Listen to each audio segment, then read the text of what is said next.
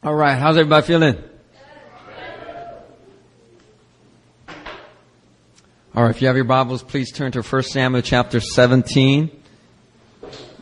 1 Samuel 17, or borrow with a neighbor that does.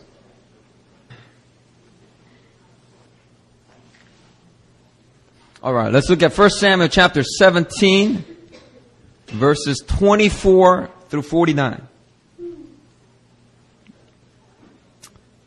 You know, the, Lord is going to open up the doors of North Korea, and He will do it quickly. He will hasten the day of the doors opening up. I mean, it's going to happen so quickly, it's going to take a lot of people by surprise. Uh, it's going to be happening, and it's going to happen in such a way people are not going to believe that it's happening. Um, eventually, all the economic, political, various structures will be reunited into one. Uh, but in the meantime, we'll see the, the evidence that God is preparing all things for the full reunification of this land. And uh, He's going to do it in such a way in which He's going to really prepare people for Himself. He's going to really prepare a church for himself. A church here in Korea. You know, the South Korean church is, is uh, has a wonderful history and rich his- history in which we are very, uh, we show a lot of honor and respect and love toward. Uh, but also, you know, the South Korean church uh, is overrun by a religious spirit. It's, it's got a very strong religious spirit in, in the South, South Korean church. But what God is about to do uh, in North Korea and through this reunification process you know, that religious spirit is going to be completely just lifted off, and there's going to be a church that's going to move in freedom. A church that's going to be filled with the Spirit of God. Because where the Spirit of the Lord is, there is freedom. Amen? And this church that we're going to see rise up at this hour, man, it's just going to be so amazing. And the cool thing is, you know what, what was cool? Was as I was listening to what our Emmaus alumni share about how good the North Koreans' English was, you know what that gave me so much hope is when we plant our New Philly church in New Pyongyang, um, it's gonna blow up. All these North Koreans are gonna come in with these perfect English and they're gonna sing songs in perfect pronunciation, okay? And they're gonna understand my, uh, my urban humor and all that stuff. Alright? They're gonna understand my sermons. Because there's gonna be, there's a whole remnant of people there that, that understand English real fluently. Hallelujah. That just made me so excited and happy. Cause I knew, I knew God had a plan somehow for our church. Cause we're gonna start an English ministry when we do church plan. It's not, we, maybe we'll go bilingual in the later, later future, but I ain't interested in that right now. I'm interested in doing church plants for English ministries in a foreign land, alright? And so that's what we're gonna do, and I'm telling you, Pyongyang ain't 10 years away. I mean, we, if doors are open, and there's opportunities, I'm gonna go in, you know, John Michael and I, we're gonna go in, and we're gonna scope it out, and we're going to get God's to give us favor for some kind of nice facility. And next thing you know, we're to be having church up in Pyongyang. Y'all to be y'all to be flying in, eventually driving in or taking the KTX up there. It ain't that far from Seoul if you think about it. It's really not. It's closer than Gwangju is probably. And there's people that sometimes drive up from Gwangju to, to come to our service or from Jeonju or whatever further part. But hallelujah. And uh, God gave me so much hope. God, God knows what He's doing. First Samuel chapter 17, verse 24. Uh, this sermon is called Voices Opposing Your Destiny. Both voices that oppose your destiny. Go with that one. Flows better. Voices that oppose your destiny. Let's look at 1 Samuel chapter 17, verse 24. All the men of Israel, when they saw the man, talking about Goliath, fled from him and were much afraid. And the men of Israel said, Have you seen this man who has come up? Surely he has come up to defy Israel. And the king will enrich the man who kills him with great riches, and will give him his daughter, and make his father's house free in Israel.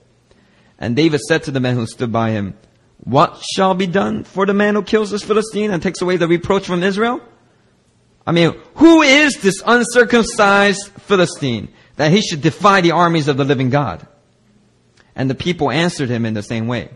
this and this and this, so shall it be done to the man who kills him. Look at verse 28. Now, Eliab, his eldest brother, his Hyung, his Kun Hyung, heard when he spoke, when David spoke to the men.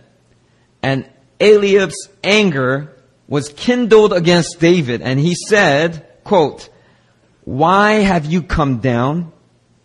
And with whom have you left those few sheep in the wilderness? I know your presumption and the evil of your heart, for you have come down to see the battle. Alright, let's stop there. The first voice that opposes your destiny is often called the voice of familiarity. The voice of familiarity. Familiarity. Okay. And uh, as you can see, David's Kun Hyung, his oldest brother, saying uh, these very um, angry statements. You know, uh, you start to wonder maybe he had a dysfunctional relationship with David. You know, why is he so angry with? Was this true of David? I mean, was David filled with presumption and he had just looked for opportunities to leave the sheep in the wilderness and come and watch the battle so he can see, you know, the, the people fighting in war? Is that true of David? And we know from the scriptures that that was not true of David. I mean, Eliab was just burning with anger and it was the voice of familiarity that was opposing David and his destiny here. Now, you may have heard something similar to you being spoken.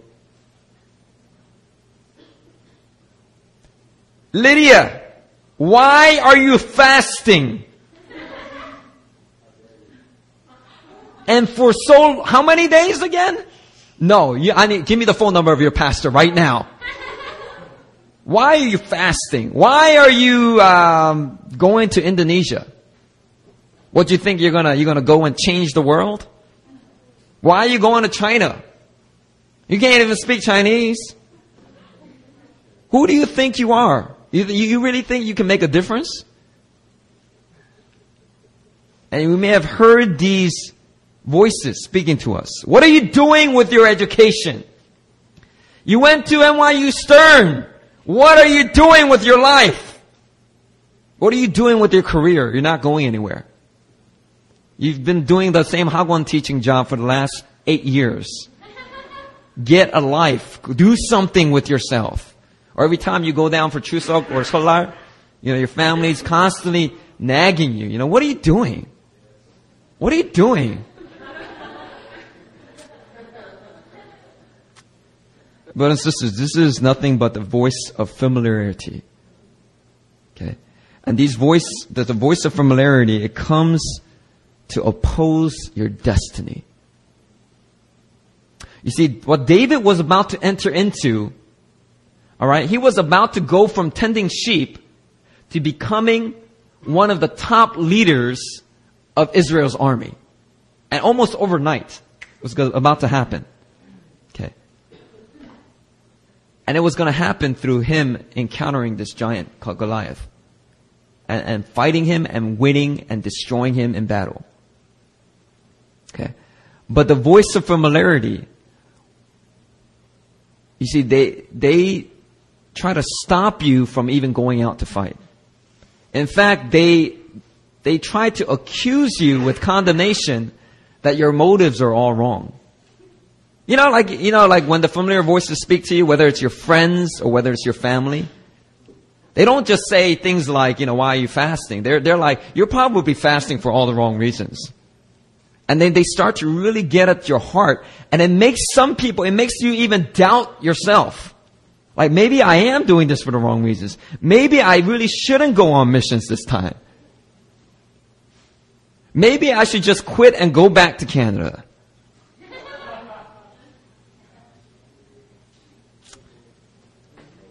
Brothers and sisters, this is the voice of familiarity. You know, the Son of God dealt with the voice of familiarity. You know, when Jesus went to his hometown of Nazareth, Up until this point, he is going to town to town, seeing all these miracles, signs, and wonders. And his disciples are with him. They're expecting the same thing. And then he gets to his hometown. And like nothing. Virtually nothing takes place. So different people have different reasons for why not that much happened in his hometown.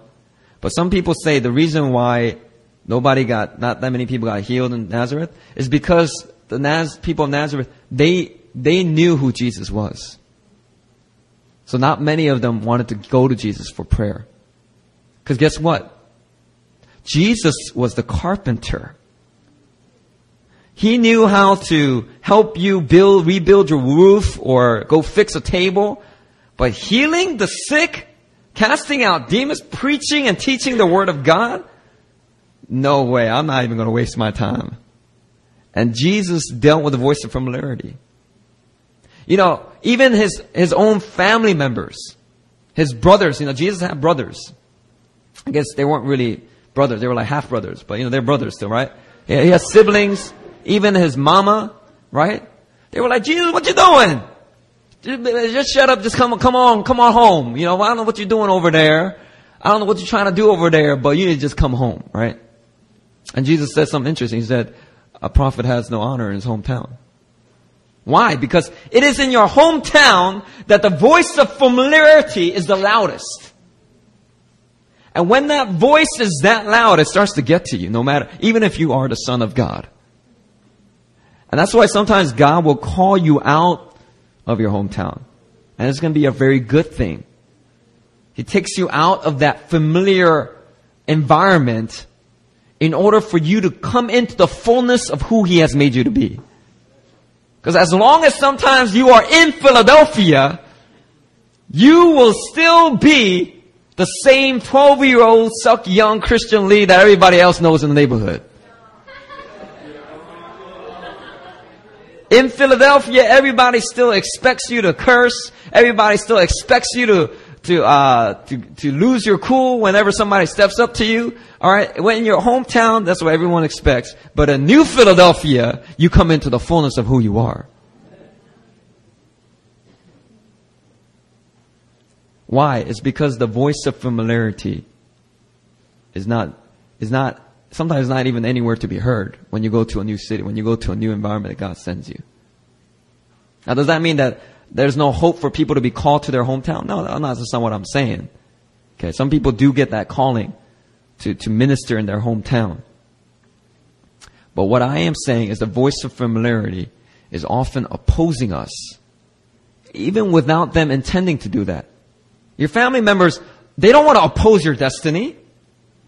They, they, in fact, they think they're helping you get to your destiny by telling you to hurry up and stop this pastoral junk and go use your business degree for something really useful.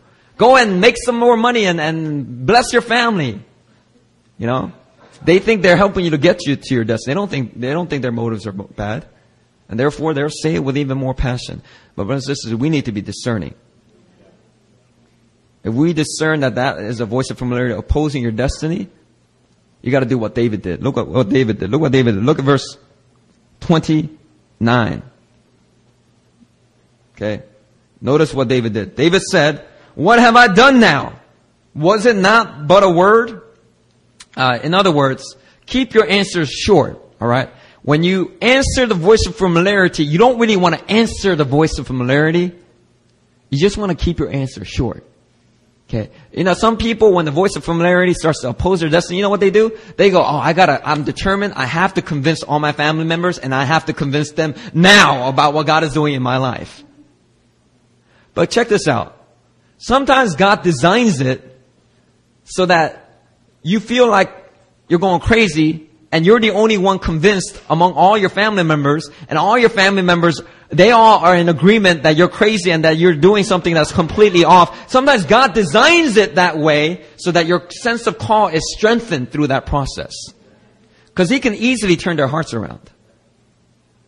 But you see, if He, if He makes it all complacent and easy for you with all the support structures around you, guess what? Your, the path in which you came into your call is so easy that when the, when the call actually gets hard, you're going to want to abandon the call.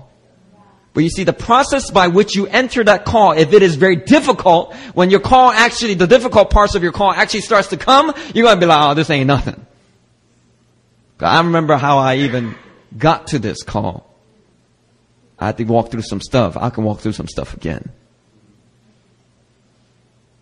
And so we got to understand that it is not our responsibility to convince your family members about the call of God on your life and to convince them now. Okay? So keep your answer short when the voice of familiarity opposes you. And check this out. Look what, look what David did next. Verse 30. And then he turned away from him toward another. Oh, praise the Lord. Hallelujah. Okay? This is a prophetic insight right here. He turned away from him toward another. Well, that's what you gotta do. Sometimes when the voice of familiarity starts to really oppose you, you just got to like be graceful, give a short answer, and then you just got to turn away from those people that are opposing you so strongly. Sometimes it's best maybe not to call them as often as you might. Not to reply back to every email that they send you. Just kind of turn away from them and look to those who are actually listen to you. Because guess what? In the eyes of all these other people that were part of the Israel army, they were willing to talk to David and they were willing to listen to David. Now, I don't know if they were just getting a big joke out of it. Oh, look at this little kid. Look what he's saying, man. He's so cute. what, what you gonna do? You're gonna go and kill the giant and cut off his head. Alright, yo, yo, yo, homie, just check, check out what he's saying. I don't know what was really going on behind the motives of why they were open to listening to him. But look, they were open to listening to him. And so David turned away from his eldest brother and he looked to one that would listen. Brothers and sisters, sometimes you don't want to stay at a place where you're tolerated. You want to go to a place where you're celebrated. And, and the voice of familiarity is opposing you, seeking to delay you from your destiny, the best thing to do is just to turn from that voice and look to one that will listen to you. Amen? Amen? Hallelujah. Let's go to the second. Let's go to the second voice. Look at um, verse 33. Okay? For, uh, from verse 31 32, pretty much David speaks these words with determination. I'm going to kill this Goliath. I'm going to kill this giant. And this word gets to the head of the army, King Saul. King Saul brings him in. Uh, uh, let's read from verse 32. David said to Saul, Let no man's heart fail because of him. Your servant will go and fight this Philistine. Verse 33. Saul said to David, You are not able to go against this Philistine to fight with him. Look at you, man. You're just, you're just but a youth. He has been a man of war since from his youth. Okay. So what's verse 33? The next voice that opposes your destiny is the voice of discouragement. The voice of discouragement. You can't do miracles. You can't become a doctor. You, you can't become an actress, singer. Don't even try. Don't even try. The competition is too fierce. You know, reality is quite rough. You're living in dreamland. You need to wake up. Look how young you are. What, who, what are you thinking trying to go up against Goliath? It's the voice of discouragement. The voice of discouragement also has a different name. It often comes at us as the voice of reason. Come on, let's be reasonable here, Hewan. Let's face the facts. Let's smell the coffee. Let's talk reality. It's the voice of discouragement disguising itself as the voice of reason. Now think about it this way, alright? The nature of God's call on our lives defies all reason and logic. Amen? I mean, it's just the nature of His call. If it comes from God, it's not going to be reasonable. Because if it's reasonable, it's probably not from God. Because guess what? You can probably accomplish it without God. But every call that God gives you, you cannot accomplish unless you have God really close to you. Unless the supernatural, the miraculous dimension is there, that call is probably something man has made up or you've made up in your own mind. But I'll tell you right now, every call that comes from God defies all logic and reason. So guess what? When you start taking steps toward that call, it's a normal thing for people to come at you with the voice of reason. But check this out. Your reasoning is on a, it's gotta be on a higher plane than their natural reasoning. See, earthly reasoning is here, but you see, kingdom reasoning is just way higher. And you, you gotta keep your head here if you're gonna be staying true to your calling and destiny. Because guess what? The more you step into his call, the more and crazier and unreasonable it's gonna get.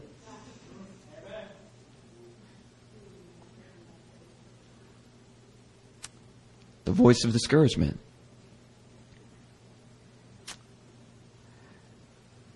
Look at you. You don't have a seminary degree. Look at you, your, your family's divorced. You're not even from the right family. You're too short.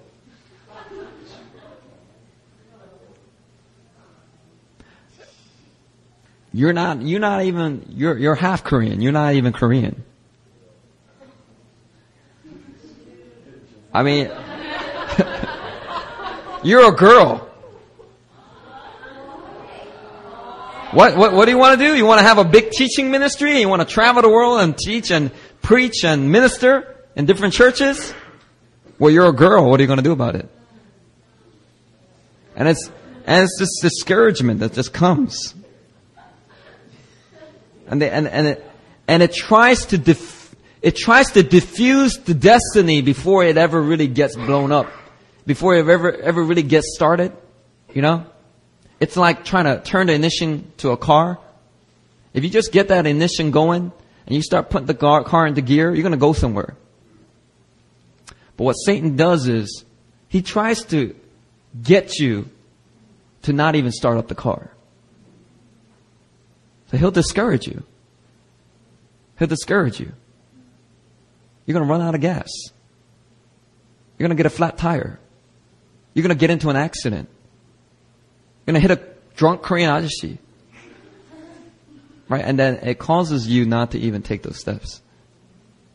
So here, first, David faces the voice of familiarity.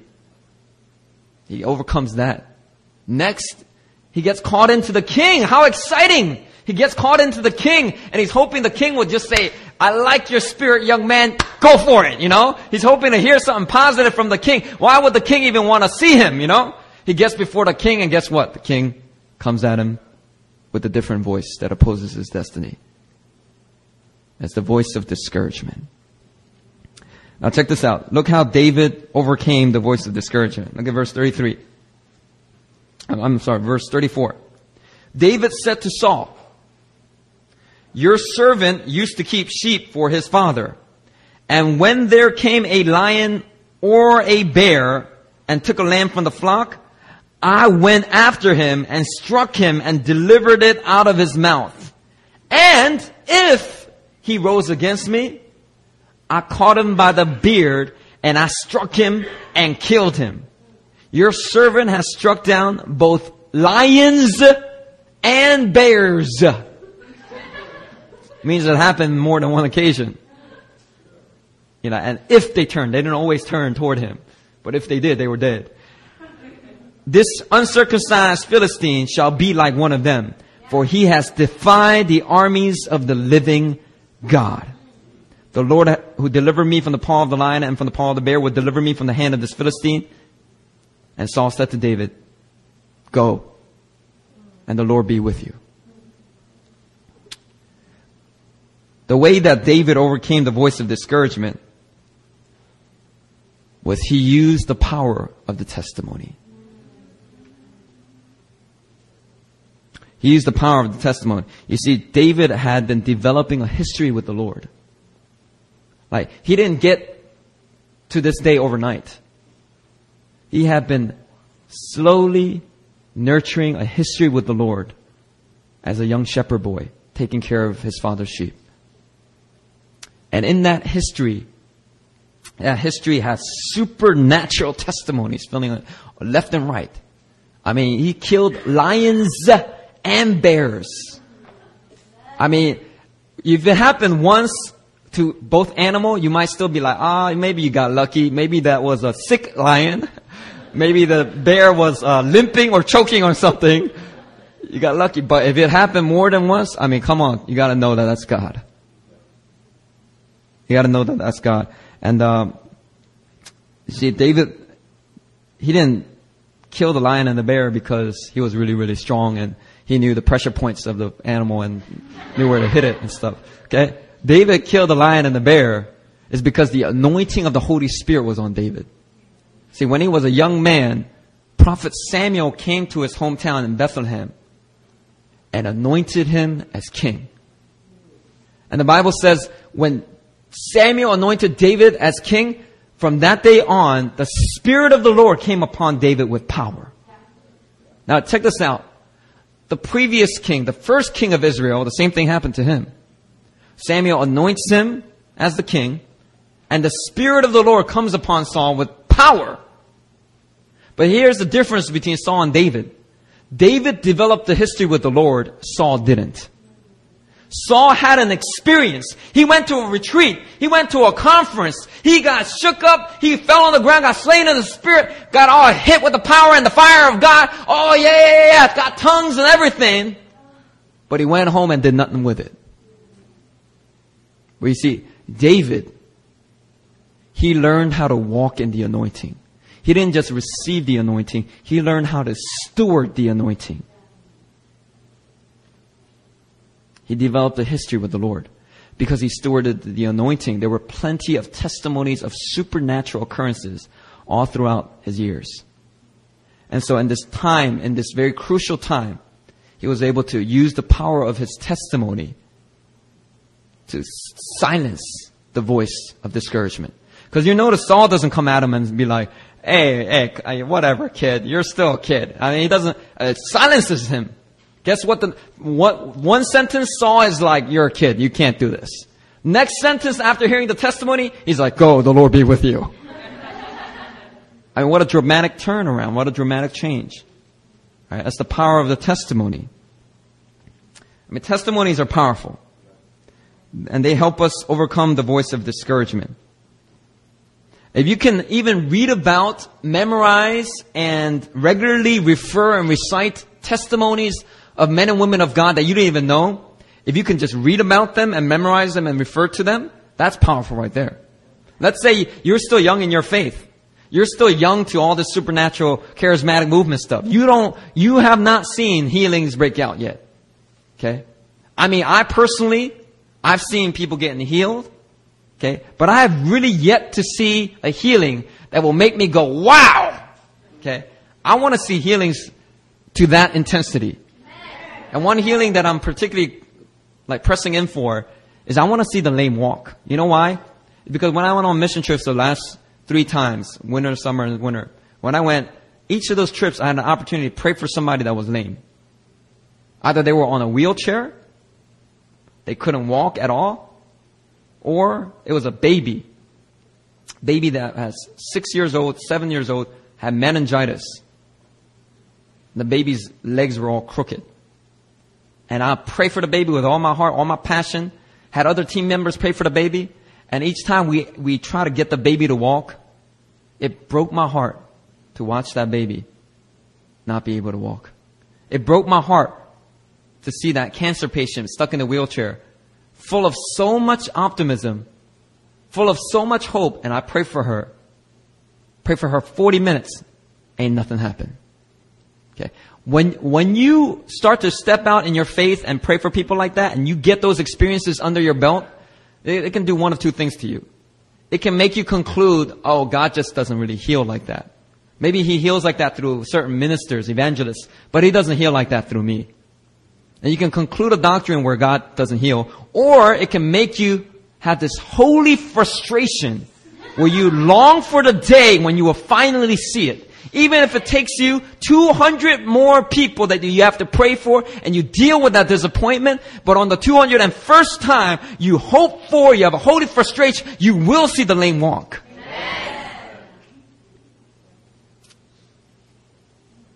So I got a holy frustration rising inside of me. And it's very specific. I want to see the lame walk. I want to see the lame walk. But for now, I don't have any testimonies like that. I can't go up to a lame person and be like, hey, I prayed for somebody last year and they walked. So you need some prayer from me? Yeah, it's going to happen. I can't do that. I don't have that. That's not my testimony. I don't have that yet. But I can refer to, there was a gentleman named Smith Wigglesworth. He laid hands on lame people and they walk. They would walk, not only walk, they would get up out, they would, they would run around the sanctuary, they would jump up and down in joy. John G. Lake. He prayed for people. Power of God would come upon their body. They would shake for a minute or two. And then they would walk. I know God still does it, ma'am. I know God still does it, sir.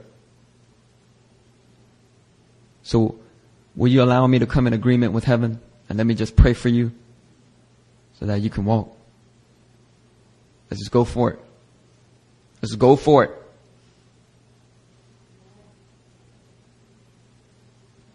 And I know people are hearing me right now. I know people are hearing me, and I know you're going to put this to use. Some of you are going to apply this right away. Okay? And it's very important that you guys read the history of revival. You guys read about these men and women of God that did experience healing, that did see healing on a regular and intense manner. You gotta read about Kathryn Kuhlman. You gotta read about Benny Hinn. As much as you might hear criticisms about this guy, for financial whatever, okay, Benny Hinn has seen incredible miracles all over the world. He can pack out stadiums of tens of thousands of people.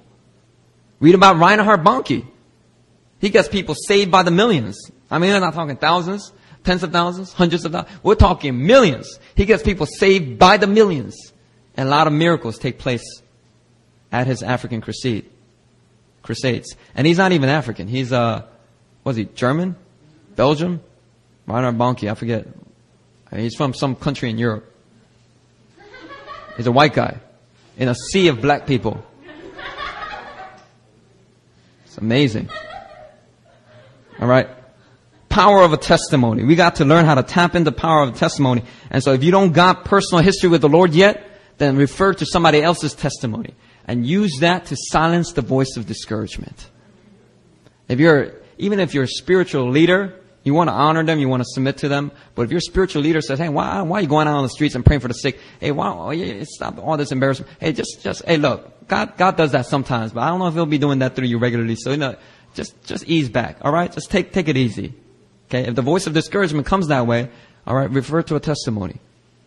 Use the power of a testimony and silence the voice of discouragement. Because guess what? That voice of discouragement, all it's doing is trying to keep you from the destiny.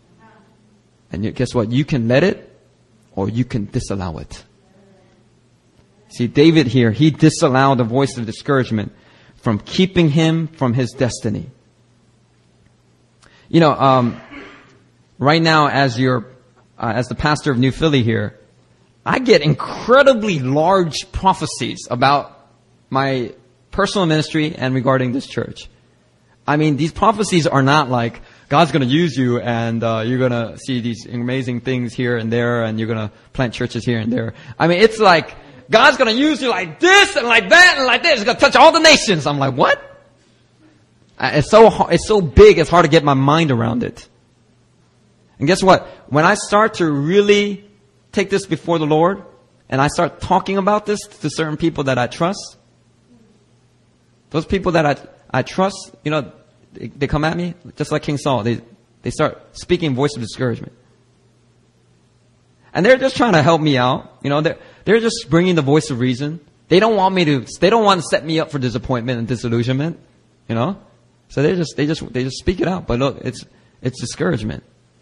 It's discouragement. And I, and I have to learn to refer to testimonies of men and women of God who have completed impossible supernatural accomplishments.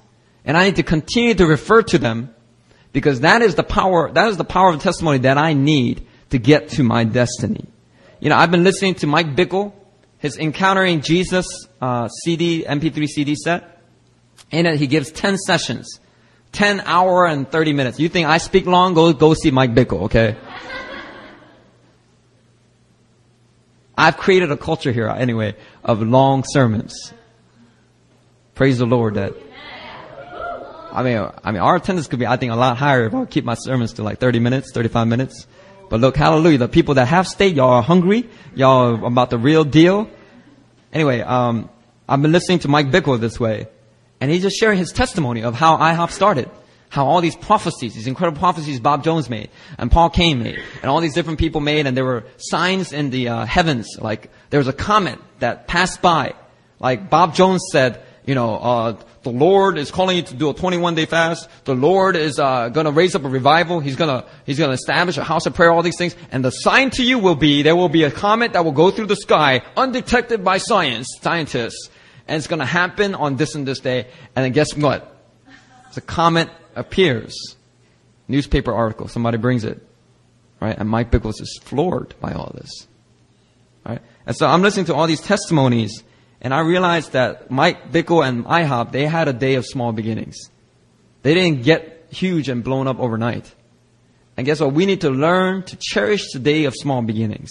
Because in this day of small beginnings, this is where we learn true humility. You're not going to learn humility when you experience all the success and the fame and, and being called out to Oh, Myunghwa, Pastor Myunghwa, please come speak for us here in London. Oh, Pastor Myunghwa, please speak for us in Singapore. Oh, Pastor Myunghwa, please speak for us in Alaska. And maybe I'm being prophetic right now, I don't know. But uh, come speak for us. Okay? Like when Myunghwa is answering the phone, that is not the day which she will learn humility. She better have learned humility beforehand. Because when she's getting calls like that, she's going to be like, who are you? You know, I've got a very busy schedule. How much honorarium y'all give? Uh, five star hotel, only the best, please. Thank you very much. All right. No, click. All right. No. Uh, we got to learn humility in the day of small beginnings. All right. And, but in the day of small beginnings, the hard part is dealing with the voice of discouragement. Okay. Let's go to the third one. Look at verse 44. Okay. So Saul sends David out to the field to fight Goliath. David gets there. Check this out. Let's read from um, verse 30, 43. The Philistine said to David, Am I a dog that you come to me with sticks? Bleeping, bleeper, bleeper. Like, like curse words. He was saying curse words.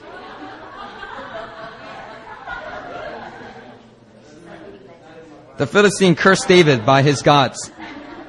Verse 44. The Philistine said to David, Come to me, and I will give your flesh to the birds of the air and to the beasts of the field. Okay, the third voice that opposes your destiny is the voice of intimidation. Okay. I mean, when you start getting closer and closer to your destiny, guess what? Satan starts to panic. And then Satan starts to really get explicit. And he comes at you with the voice of intimidation. And uh, anytime you feel fear and intimidation in this way, all right, it's not coming from God. I tell you that right now. God does not give you a spirit of fear, a spirit of power, love, and of sound mind. Right? God don't give you that spirit of fear. So if your boss is like, "Look, you go on that mission trip, I'll cut you. I'll cut your pay. I'll fire you." Okay. Sometimes, sometimes that's not like, "Oh, that's reasonable." That's like, "Whoa, that's intimidating." You know. Or your family may, may start to intimidate you. Say, you marry that guy, we'll disown you. You marry that pastor, we'll never talk to you again. But your destiny is to marry Christian Lee. to come into the fullness of the promised land.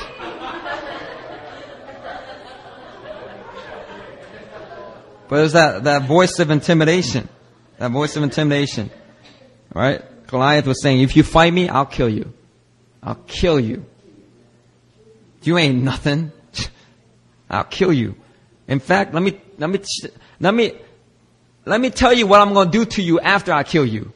I'm going to give your body be food for the birds of the air. I mean, I mean, it's, it's intimidation. I mean, why do you have to go into all that detail, you know? Try to intimidate him.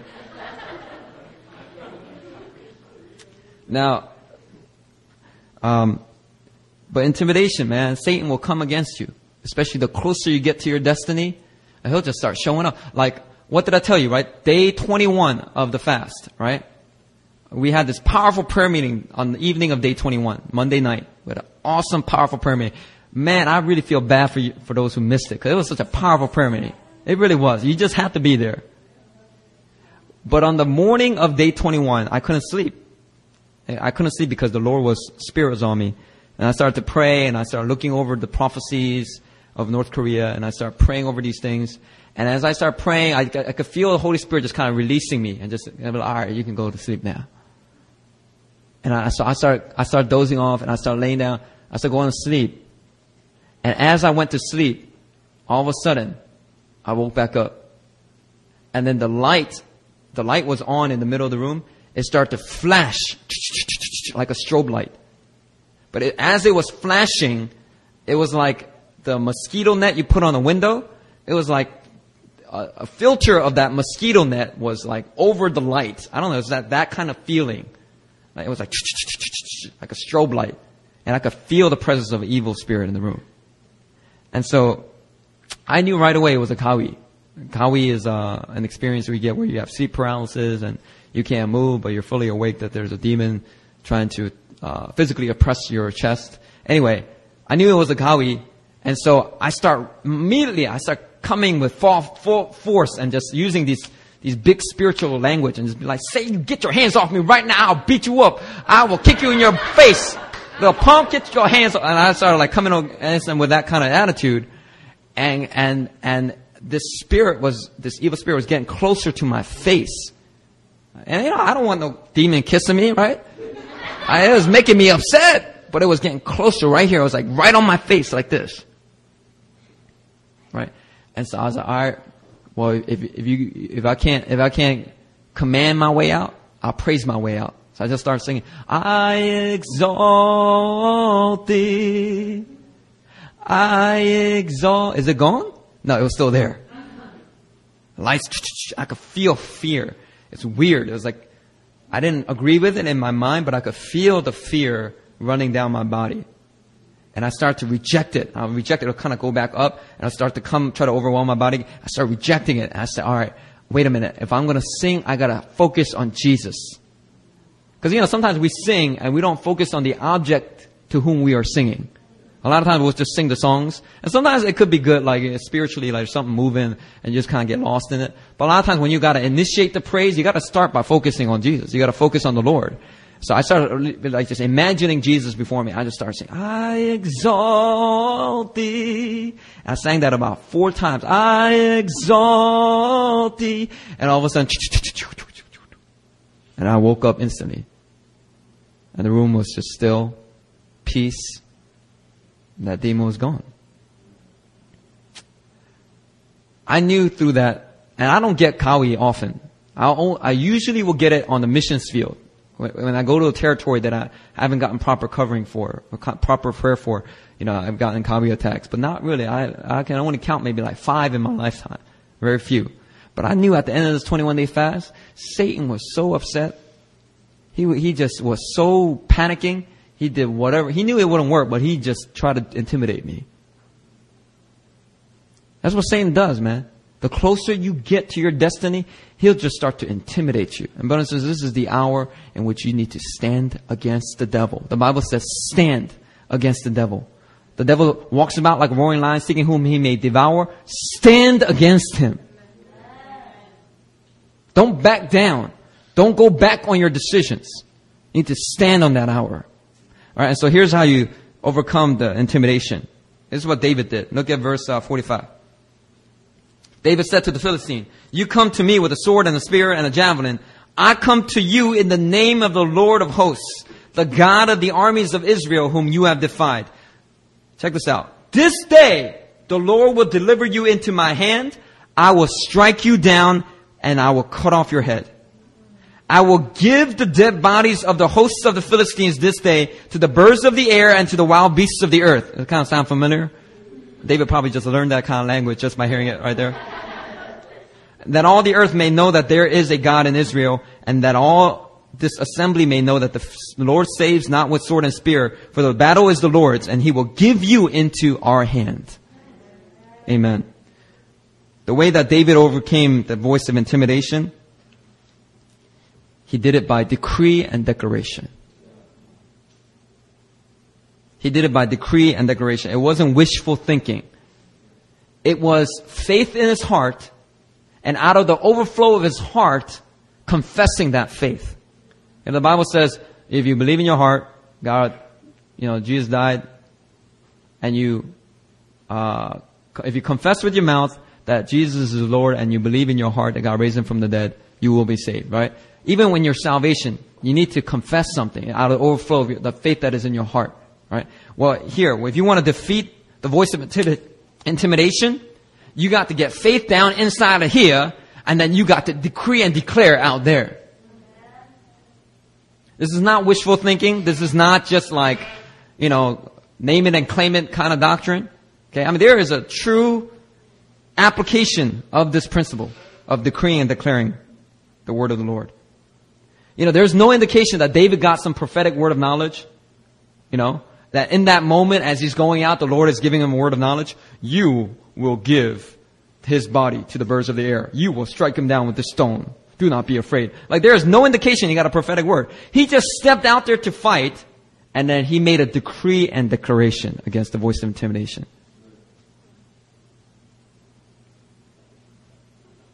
He decreed and declared that which he wanted to see. Job chapter 22 verse 28, it says, You shall decree a thing and it shall be established. Let me talk to you something about decrees. If you look in the book of Daniel, you look in the book of uh, Jonah, you look in the book of Esther, you can see the power of a king's decree. Even a, a secular pagan king, you can see the power of a king's decree. Because when the king makes a decree in Esther, guess what? The Jews were this close to getting eradicated, genocide, because of the decree of a king. And it was the decree of a king through the favor that Esther had on her life that that king instead overturned the decree with another decree. Jonah, right? Jonah comes and he, and he, and he prophesies to Nineveh, proclaims repentance there. And guess what? It's the decree of a king that calls a citywide fast. And it saves Nineveh from destruction. The, there is power in a decree. You can see it among non-believers all the time. I just want to point this out. Isaiah 10 verse 1 says, Woe to those who make unjust laws. Woe to those who issue oppressive decrees. When Kim Il-sung 60 years ago he got to take over North Korea, he made a decree, I am the father of all the people of Korea. He made a decree, we will invade the South and become one. And guess what? This wicked man made a decree and it resulted in a bloody war. It resulted in 60 years of idolatry and oppression for people of North Korea.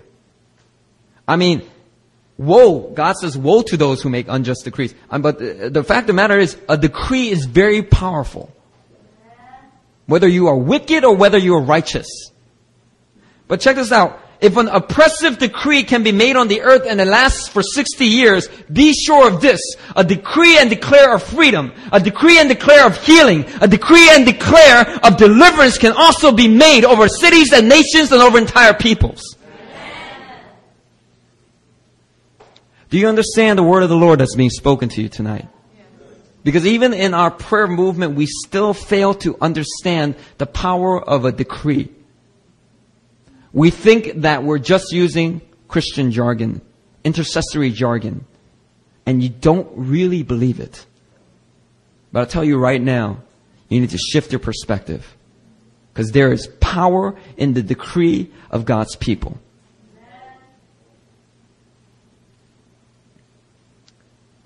Dr. Cindy Trimm has some powerful decree and declare prayers that she teaches in her book, Rules of Engagement. I'll read some of them right now. I reverse the effect of any stigmas and I declare that divine favor, grace, honor, and well wishes now replace any and all negative feelings, perceptions, and thoughts concerning myself, my family, and the work and ministry that I'm called to accomplish.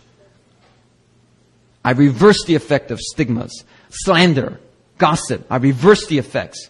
I most of the times you hear slander or gossip, you're like, I can't do anything about it. I can't do anything about it.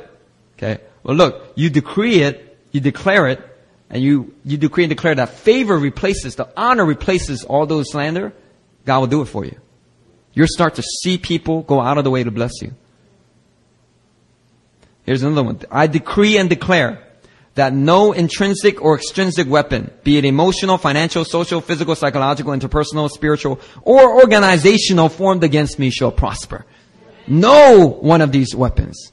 I decree and declare none of them will prosper. That's good stuff. Because sometimes if it ain't coming physically, it comes interpersonally. If it doesn't come interpersonally, Satan brings it organizationally. And It's good to be aware of all these different attacks. There's another one. I decree and declare that I am healed and spirit filled. Sickness and disease are far from my body. And you know what? You can make that decree even when you're sick. Even when you, when it's not true of you. You're like sick with cancer, you're sick with some disease. You can say, I decree and declare I'm healed and spirit filled. Sickness and disease are far from my body. Somebody who hears that prayer will say, you're crazy. You're living la la land because that's not true.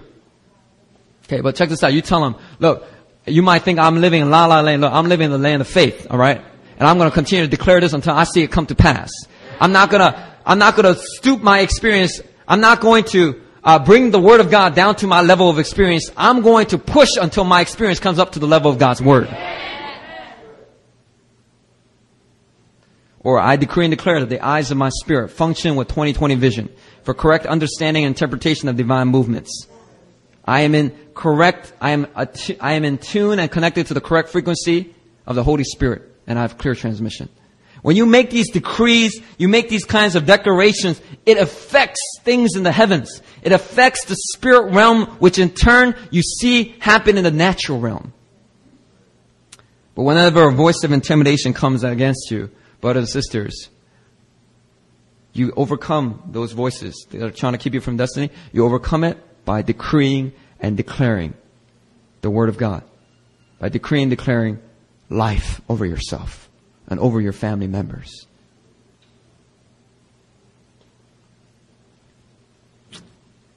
And so I covered three voices that try to keep us from our destiny. The voice of familiarity, the voice of discouragement, and the voice of intimidation. Brothers and sisters, if all you do is just silence voices, you will be confused. There will be confusion in your spiritual walk. So let me give you, and I'll end with this. For every voice of discouragement, intimidation, and familiarity that you overcome, okay, you need to tune your ear to the voice of the Lord. Because the more you are in obedience and walking and in tune with the voice of the Lord, the less these other voices will even have an audience with you in your head. The time period in which you struggle with that voice of discouragement will become shorter and shorter and shorter and shorter because the voice of the Lord is so loud in your life. That's where we need to live. We need to live in a place where we know how to connect with the voice of the Lord. Because the voice of the Lord is the voice of hope, the voice of life, the voice of promise the voice of love, the voice of affirmation, the voice that says, you can do it. You will do it. Hallelujah. Let's pray. Right now, the, the prayer team is going to come up. They're going to lead us through uh, time of intercession to close the prayer meeting.